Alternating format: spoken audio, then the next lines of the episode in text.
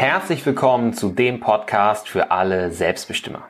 Ich bin Martin Stemmeisen und als Selbstbestimmer Coach helfe ich gestressten Berufstätigen endlich wieder energiegeladen und selbstbestimmt zu werden, indem wir hier über Körper und Geist sprechen. Wir sind wieder zurück mit Sebastian von der Rhetorik-Ecke und machen weiter mit dem zweiten Teil des Interviews. Falls du den ersten Teil noch nicht gehört hast, geh einmal zurück, damit du alles Wichtige weißt, um hier weitermachen zu können. Viel Spaß!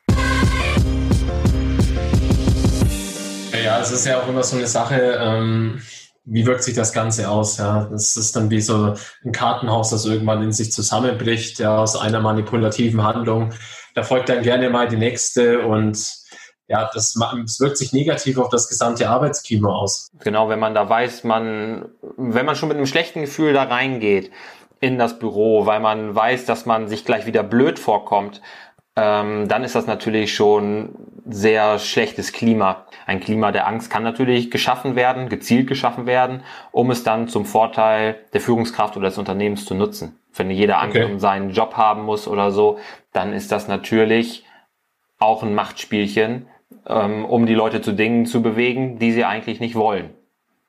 Ja, ist ja auch schade, dann sowas selbst mitzuerleben. Ja, denk mal, das äh, kennt man jetzt vielleicht nur von jemandem, der das mal so erlebt hat, und dann ist man dann selber plötzlich drin und stellt fest, hey, ich bin ja jetzt genau mittendrin. Ja, ich weiß jetzt, wie sowas leider aussieht in der Realität.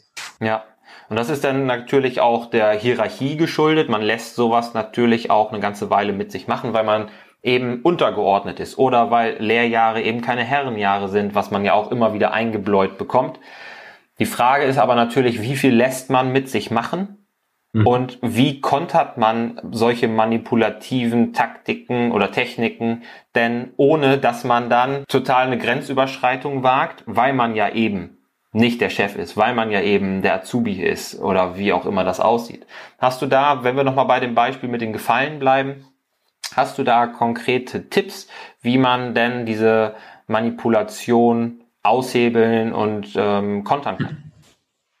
Ja, wenn dich jemand nach einem Gefallen fragt, dich um einen Gefallen bittet, es ist ja okay, das dann nochmal zu machen, weil, wie du schon sagst, diese Hierarchien, die existieren nun mal in vielen Unternehmen, in den meisten. Unternehmen. Es kommt aber auch ganz klar, es kommt irgendwann mal der Punkt, das sage ich ganz klar, sag einfach Nein. Ja. Ähm, dazu schreibe ich gerade auch ein Buch zum Thema Nein sagen und oh cool. Es wird ähm, das Interessante ist, ich habe dazu auch schon eine Podcast-Episode aufgenommen, die ich aber noch nicht hochgeladen habe. Die sollte jetzt demnächst auch online gehen. Also spannend, dass wir jetzt darüber reden. Ähm, Nein sagen, es ist ja letztendlich etwas Banales, es ist ein einfaches Wort, Nein. Ja? ja. Aber die Menschen haben Angst, weil sie an mögliche Konsequenzen denken. Es ist ja an sich nicht schlimm, äh, ganz im Gegenteil, es ist sogar etwas Gutes, wenn jemand sieht, okay, da kann dieses und jenes passieren. Aber meinen Erfahrungen nach, sei es jetzt privat oder beruflich, kommt das sogar gut an, wenn du Nein sagen kannst. Es gibt natürlich immer jemanden, der sagt, hey, ich bin der Chef, ja, ich fühle mich jetzt hier in meiner Autorität angegriffen, dann ist es aber das Problem der Person, ja, weil dann hat sie mit, mit sich selbst, mit ihrem Selbstwert zu kämpfen, wenn jemand so ein derart simples und eigentlich leicht über ja, die Lippen zu kriegendes Wort nicht akzeptieren kann. Und daher mein Appell, wenn jemand nach etwas gefragt wird, einfach mal Nein sagen, vielleicht schon eine Alternative vorschlagen, hey, äh, jetzt habe ich dann eigentlich Feierabend, ich kann es aber gleich Montag früh machen. Mhm. Ja, vielleicht dann auch mal einen äh, Termin vorschieben. Ja, ich muss jetzt dann noch, ich muss jetzt dann noch weiter, weil der Arbeitgeber kann ja nicht zwingen. Das ist dann so immer dieser dieser Konflikt. Ja, ähm, achte ich jetzt darauf, was im Arbeitsrecht steht, was ich als Arbeitnehmer darf, oder mhm. riskiere ich, dass die Beziehung kaputt geht?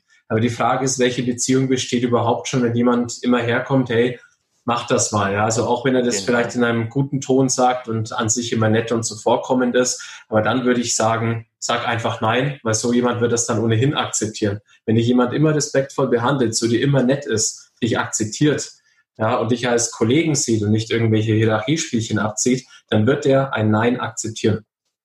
Gebe ich dir vollkommen recht.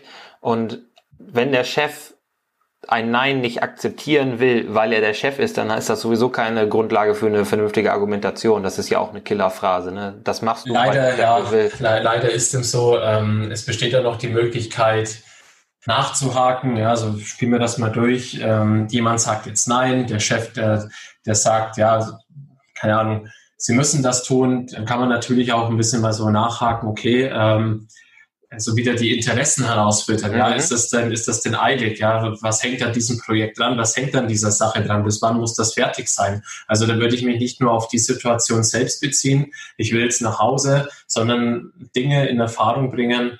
Wieso muss das jetzt fertig werden? Wie viel mhm. Zeit haben wir? Für wen ist das eigentlich? Kann das auch gemacht werden, ohne dass Sie noch eine Unterschrift setzen, also dass ich mich gleich Montag früh darum kümmere und das dann mhm. persönlich zu jemandem bringe. Also da äh, auch die Alternativen in Erwägung ziehen.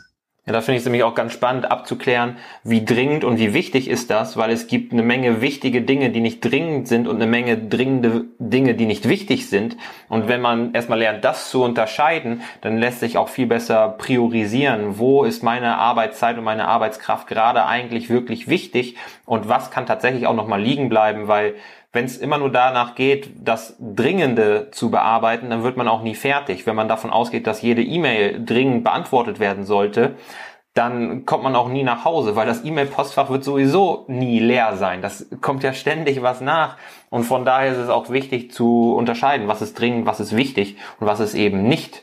Ähm, da ganz, ganz wichtig. Was ich äh, noch sagen wollte, du hast es ja schön hervorgehoben, was ist wichtig, was nicht, die Effektivität. Ja, vielleicht dann auch mal hervorheben, okay, ähm, wenn ich die Arbeit jetzt schnell mache, mhm. dann, dann wird das nichts, ja, weil irgendwann schaltet jeder mal geistig ab. Das kennt auch jeder. Mhm. Und klar, das ist so diese deutsche Mentalität, ich muss immer mehr machen, immer mehr arbeiten, arbeiten, aber dann nochmal sagen, am Montag, da bin ich wieder fit, da kann ich produktiver und effektiver arbeiten.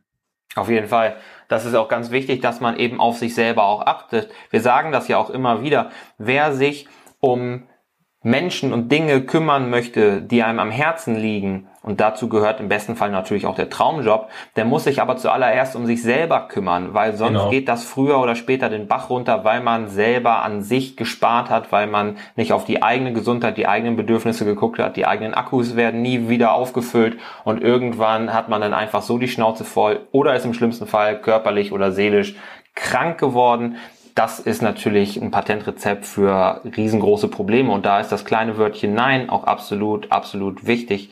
Da gebe ich dir vollkommen recht. Wir haben auch schon eine Podcast-Folge in eine ähnliche Richtung gemacht und mhm. wir sind auch der Meinung, dass das Nein häufig auch nicht gesagt wird aus Angst, sein Gesicht zu verlieren vor dem anderen. Ähm, was natürlich auch die Beziehung schädigen, Gesicht verlieren, das geht in eine ähnliche Richtung, was du auch gesagt hast.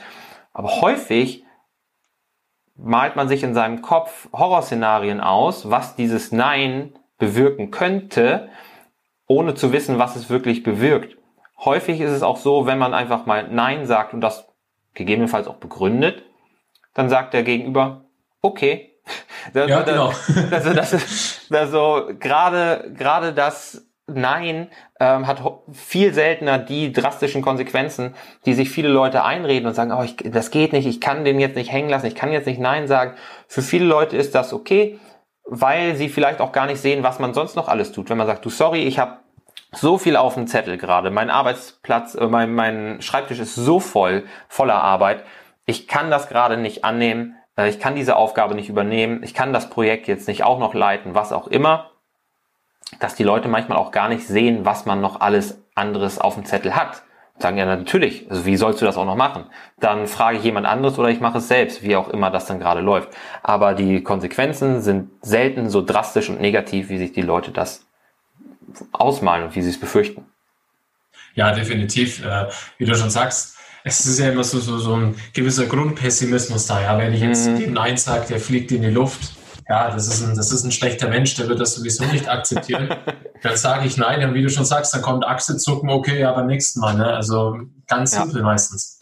Genau, das muss schon sehr weit gegangen sein, das muss sich schon alles ganz schön hochgeschaukelt haben, dass ein einfaches Nein mit guter Begründung dazu führt, dass das Fass überläuft dann ja. ist es natürlich schon wirklich weit gekommen, dann ist die Beziehung und auch die, die Arbeitsbeziehung gegebenenfalls schon sehr im Argen, wenn diese eine Situation und ein Nein dazu führt, dass da wirklich jemand in die Luft geht. Ne?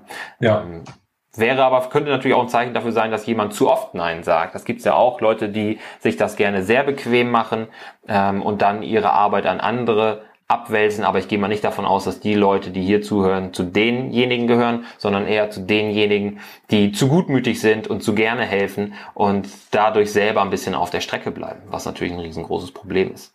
Ja, es ist ja auch dieses, wenn ich mir immer Nein verkneife, dann äußert sich das ja auf eine andere Art und Weise auch mal. Ja, diese, mhm. diese Wut, die staut sich ja an. Ja, ich bekomme nie meine Interessen und dann kann es natürlich auch mal passieren, dass die Bombe irgendwann platzt. Ja, und viele, die machen das dann vielleicht auch auf so eine passiv-aggressive Art und Weise. Ja, das weicht ja dann selber in die manipulative Richtung ab. Okay, mhm. ihr wollt immer alle was von mir, mein Nein wollt ihr nicht akzeptieren oder ähm, ich bringe es selber nicht fertig, Nein zu sagen. Ähm, dann gehe ich jetzt eben nicht mehr ans Telefon, bin ich eben nicht mehr erreichbar, so in die Richtung.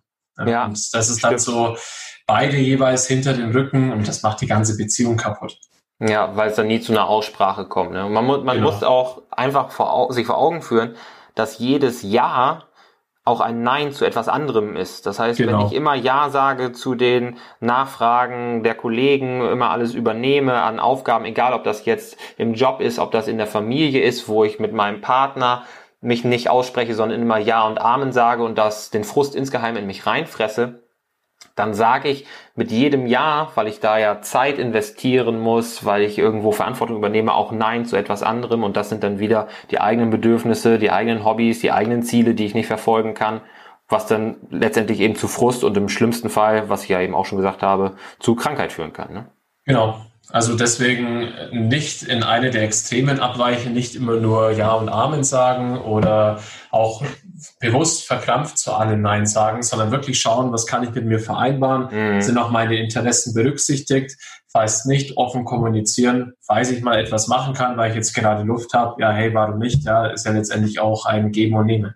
Ja, auf jeden Fall. Was du gerade gesagt hast, ein Geben und Nehmen, das muss sich natürlich auch irgendwie die Balance halten. Genauso wie man nicht ständig zu einem Ja sagen kann, langfristig kann man natürlich auch nicht zu einem Nein sagen, weil dann sitzt man auch irgendwann auf dem Schleudersitz im Job. Also das ja. lässt auch kein, kein Kollege oder Arbeitgeber langfristig mit sich machen ohne guten Grund. Ähm, von daher es ist natürlich ein Geben und Nehmen. Man muss da die eigenen Interessen mit den Interessen der anderen Beteiligten immer abwägen und mit den Interessen des Unternehmens, mit den Interessen des Kindes, mit den Interessen des Partners, was auch immer. Genau. Und dann funktioniert das auch. Ne? Das ist einfach die Balance, wie eigentlich überall im Leben, die entscheidend ist. Ganz genau. Hast du denn so ein paar besondere Basics, die dir sehr wichtig sind? Das kann jetzt sowohl ähm, in der gesprochenen Kommunikation, aber auch in der nonverbalen Kommunikation sein. Irgendwelche rhetorischen Basics, die dir sehr, sehr wichtig sind, die vielleicht ähm, auch da wieder von vielen Leuten nicht als so wichtig wahrgenommen werden oder nicht so häufig praktiziert werden. Meinst du in Bezug auf das Thema Manipulation oder ganz allgemein? Das kann auch ruhig ganz allgemein sein. Ja, mein wichtigster Punkt ist, oder mit einer meiner wichtigsten Punkte, wenn wir etwas ansprechen, dann konkret werden und nicht verallgemeinern. Ja, das mhm. kocht auch gerne Konflikte hoch, dieses, ja, immer machst du dieses und jenes und oh, ja, jedes Mal äh, alle, jedermann. Ich habe es bei mir auch gemerkt, äh, bei dir, bei der Episode jetzt hier, ich habe es auch immer wieder mal verwendet es kommt auch auf den Kontext an. Ja? Wenn ich jetzt sage, okay, jeder macht das so und so, ist das jetzt nicht wirklich schlimm. Mhm. Wenn aber jemand ein Problem ansprechen möchte, in der Partnerschaft zum Beispiel, und dann auf die Person zugeht in Richtung, ja, jedes Mal lässt du dieses und jenes liegen, obwohl das mhm. zweimal passiert ist, ja. ganz großes No-Go. Der zweite Punkt, ich meine, wir können ja das letztendlich auch auf das Thema Manipulation übertragen, wenn jemand zu viele Gefallen von mir verlangt, dann kann ich auch hingehen und das ansprechen. Hm. Da würde ich jetzt nicht unbedingt sagen, Sie bitten mich immer um irgendetwas Neues, ja, oder Sie bitten mich alle fünf Minuten um irgendwas. Hm. Der zweite Punkt. Das eskaliert ziemlich schnell, glaube ich. Der zweite Punkt, nicht auf die Vergangenheit beziehen. Ja, das ist ja auch so, dieses, man bewegt sich in diesem Trott dieses und jenes ist passiert, du machst immer das und das oder dieses und jenes war. Nein, nicht darauf rumhacken, was ist passiert, mhm. sondern in die Zukunft denken, was können wir tun. Ja, das ist auch mein Ansatz, wenn, wenn sich jemand selbst, wenn er nicht weiß, wie kann ich ein Problem lösen. Mhm. Und kommen dann so Sachen wie, ja, hätte ich doch mal dieses und jenes gemacht. Okay, ich habe hier Option A, B und C. Und dann sage ich auch, stell dir doch mal auf die Zukunft bezogen diese eine richtige Frage, um die Herausforderung wirklich anzugehen. Mhm. Also nicht in die Vergangenheit gucken, sondern auch zukunftsorientiert kommunizieren. Und als dritten Punkt würde ich sagen, ganz klar sachlich bleiben und sich auch nicht beeindrucken lassen. Diese Geschichten mit ja, dieses Dominanzgehabe im Büro, ja, mit dem Chefsessel und so weiter, nicht davon beeindrucken lassen, sondern vielleicht auch mal outside the box denken. Das ist eine meiner ehemaligen Dozenten passiert für Organisationen. Der hat mhm. mal erzählt von einer Geschichte, der war als Berater tätig und der ist in ein Büro von jemandem gekommen, den hat er noch nie gesehen. Und er hat da gleich gesehen, da waren überall die Bilder voll mit Maseratis, ja, also sehr auch Statussymbole aus. Ja. Und er hat das eben für sich genutzt. Der hat sich da jetzt nicht einschüchtern lassen, sondern der hat dann gefragt, hey, was ist das für ein Maserati und äh, interessieren Sie sich für diese Autos? Dann sind die ins Gespräch gekommen und am Ende, äh, als dann ne, zeitlich dann schon eng war, hat er halt gesagt, okay, ich muss weiter, mein Dozent hat gefragt, ja, was ist denn jetzt mit dem, mit dem Vertrag, mit dem Geschäft? Ja, tun Sie den Vertrag, ja, ich unterzeichne den. Ja, also vielleicht dieses ganze, was hier drumherum ist, ja, diese ganzen Statusdinge oder wenn jemand eine Weltkarte aufgehängt hat, einfach mal darauf ansprechen, das Thema Reisen, ja, Rapport aufbauen, Sympathie aufbauen, ja. das zu seinem Vorteil nutzen, ja, und dann im richtigen Moment, sage ich mal, zuschlagen. Also nicht auf eine negative Art und Weise, sondern dass ich da nochmal meine Interessen durchsetzen kann. Genau. ja, das ist ja natürlich auch, auch das, was du jetzt sagst. Gerade beim letzten Punkt. Ist das auch Manipulation? Du meinst, dass ich dann jemanden äh, darauf anspreche und das dann zu meinem Vorteil nutze? Genau, und dann gezielt eventuell auch die Zeit verstreichen lasse bis zum Ende des Termins, um dann auf das eigentliche Ansinnen anzusprechen? Letztendlich ist ja nicht jede Art der Manipulation, der Einflussnahme negativ beachtet. Also ich mhm. sehe das dann gerne über so eine objektiv-subjektiv-Prüfung. Objektiv, was ist das Mittel an sich? Also das Mittel wäre in dem Fall, ich spreche jemanden auf ein Interesse an. Und das subjektive Interesse, die subjektive Wirkung, zum einen, was beabsichtige ich damit? Und in dem Fall wäre ja vielleicht sogar der Ansatz, ich möchte mich nicht einschüchtern lassen, oder ich möchte auch nicht, dass hier jetzt mein Gegenüber mich in irgendeiner Hinsicht runtermacht oder dass die Person wahrnimmt, okay, ich bin hier das Alpha-Tier, ich darf mit dir machen, was ich will. Ja. Und letztendlich, ich tue der Person damit auch nicht weh. Ja, also ich sage mal, wenn ich jetzt bei dem äh, extremen Gegenstück bin, emotionale Erpressung und dann auch zu Sätzen greife wie, ja, um mal beim Beispiel, um mal auf das Beispiel Beziehung zu kommen, wenn du mit mir Schluss machst, dann bringe ich mich um. Das ist ganz klar vor veränderte Tatsachen gestellt. Da brauchen wir nicht reden. Das ist Manipulation auf ganz böse Art und Weise. Ja, Wenn ich jetzt aber sehe, okay, da ist jemand, der betreibt gerne Selbstinszenierung und derjenige, der nutzt das gerne selber aus, um darzustellen, ich bin der Chef, dann sehe ich das subjektiv als legitimes Mittel, ihn darauf anzusprechen, Rapport aufzubauen und dann auch das Ganze. Meines Ziel ist ja nicht, ich setze meine Interessen durch, sondern das soll hier alles auf einer Ebene ablaufen wenn das das Ziel ist, dann sage ich ganz klar, hat es nichts mit böser Einflussnahme zu tun. Hm. Und ich möchte ja dann letztendlich das Gleichgewicht schaffen. Ja, das finde ich gut, weil letztendlich versuchen wir ja an ganz vielen Stellen auch Menschen von Dingen zu überzeugen, die teilweise ja auch in deren eigenen besten Interesse wären, mhm. Leute zu überzeugen. Auch im Coaching zum Beispiel geht es jetzt nicht so sehr darum, Leute zu überzeugen und denen etwas aufzuschwatzen, aber schon natürlich, die in eine Richtung zu drehen, in die sie gehen möchten oder in denen sie genau. gehen müssten, um an ihr Ziel zu kommen. Und da ist es natürlich wichtig, auch, auch über die Gefühlsebene ein Stück weit zu gehen, ne, die eigenen Motive, die eigenen Wünsche anzusprechen und als Motivation zu nutzen, um dann wirklich auch Bewegung in das Ganze reinzukriegen. Genau. Und ähm, das ist ja natürlich auch Einflussnahme, Stück weit hat mich jetzt interessiert, ob du das als Manipulation siehst. Ist Manipulation eigentlich wertneutral, der Begriff, wie du ihn benutzt? Ist das wertneutral oder es klingt für mich eher negativ behaftet? Manipulation, mhm. Manipulation oder ist das für dich die Einflussnahme kann sowohl positiv als auch negativ sein und deswegen wäre auch, um dann auf dieses Coaching-Beispiel zurückzukommen, auch das Manipulation, aber eine positive.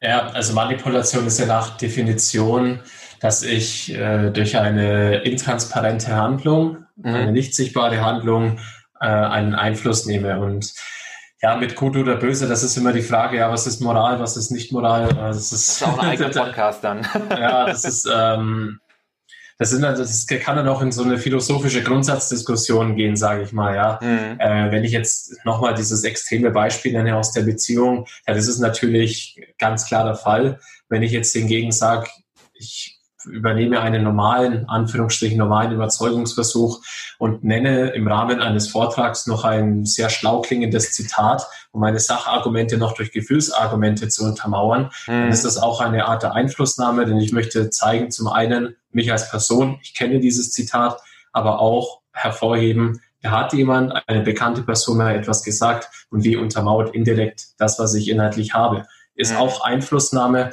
aber das als böse Manipulation zu betrachten, meines Erachtens nicht.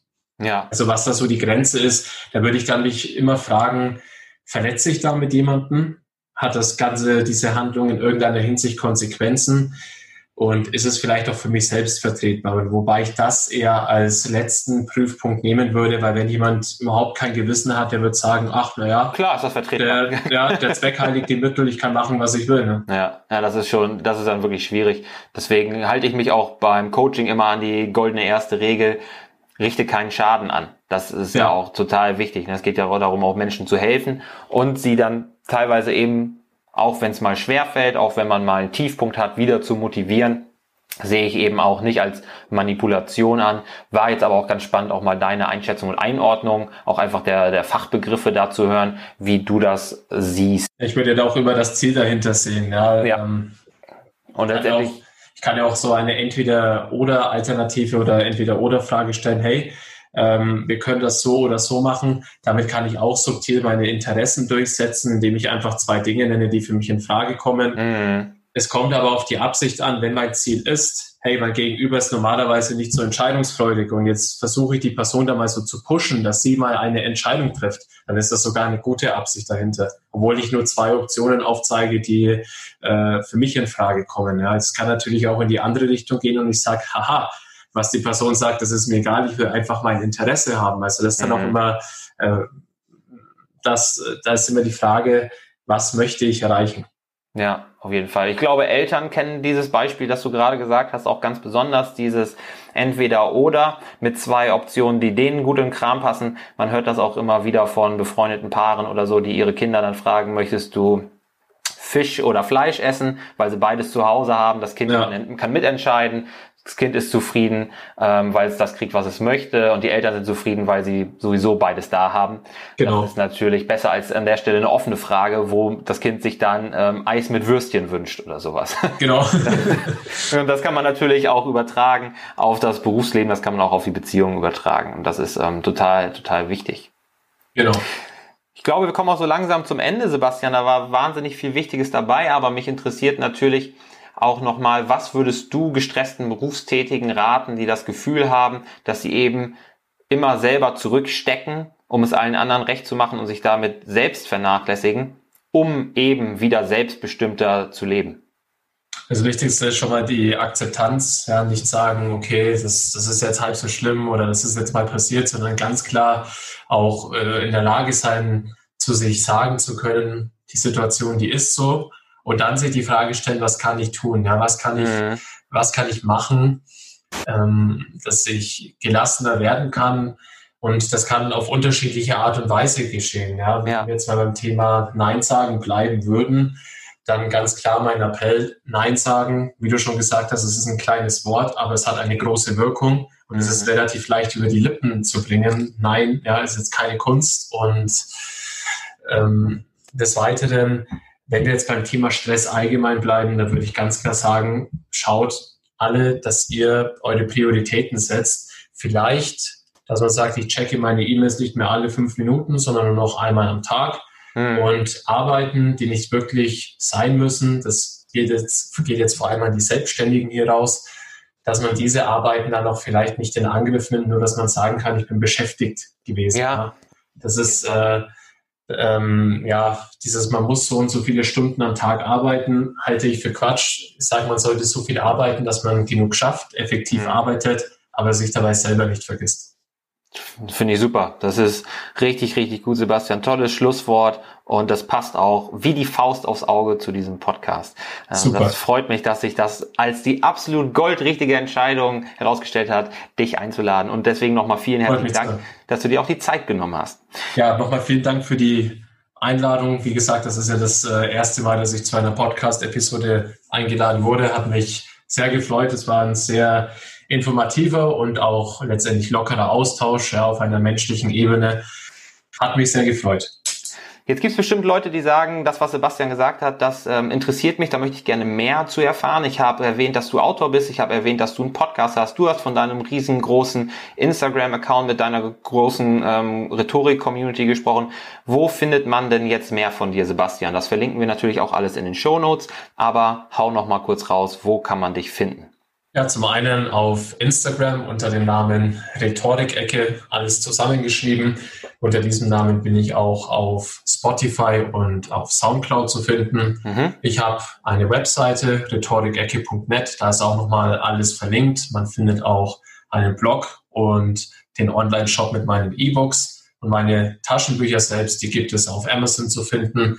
Da kann man ja einmal eingeben die Titel, also Konversation statt Smalltalk, die Kunst der authentischen Gesprächsführung und Schlagfertigkeit, Content wie ein Profi. Oder man sucht einfach nach meinem Namen, Sebastian Los, mit zwei O geschrieben, dann kommt man auch auf das Autorenprofil. Sehr, sehr schön, Sebastian. Wie gesagt, ich verlinke das auch alles hier in den Show Notes, damit die Leute direkt zu dir finden. Und ich bin mir sicher, dass dafür alle Selbstbestimmer auf jeden Fall noch was dabei ist. Sebastian, nochmal vielen herzlichen Dank für das Interview. Sehr gerne, ich habe zu danken. Wenn du regelmäßig neue Denkanstöße und Impulse für dein selbstbestimmtes Leben bekommen möchtest, dann vergiss nicht, jetzt unseren Podcast zu abonnieren. Aber Denkanstöße und Impulse sind nur so lange auch wirklich gut und richtig, wie du sie auch umsetzen kannst in deinem Alltag. Und gerade du als gestresster Berufstätiger, der so viele verschiedene Verantwortungen miteinander jongliert, der wird es nicht immer einfach haben, fremdes Wissen auch auf den eigenen Alltag umzumünzen. Deswegen bieten wir dir an dieser Stelle Hilfe an. Und zwar unser Selbstbestimmer-Coaching, das darauf ausgelegt ist, wirklich an deiner individuellen Situation etwas zu verändern, damit du das Leben leben kannst, das du dir wünschst. Mehr Infos zum Selbstbestimmer-Coaching findest du hier in den Show Notes. Klick einfach den Link, um mehr zu erfahren, wie es abläuft, wie du dich bewerben kannst auf einen der limitierten Plätze und wann der nächste Starttermin ist. Also, lass dich nicht länger manipulieren, sondern sei dein Selbst best immer.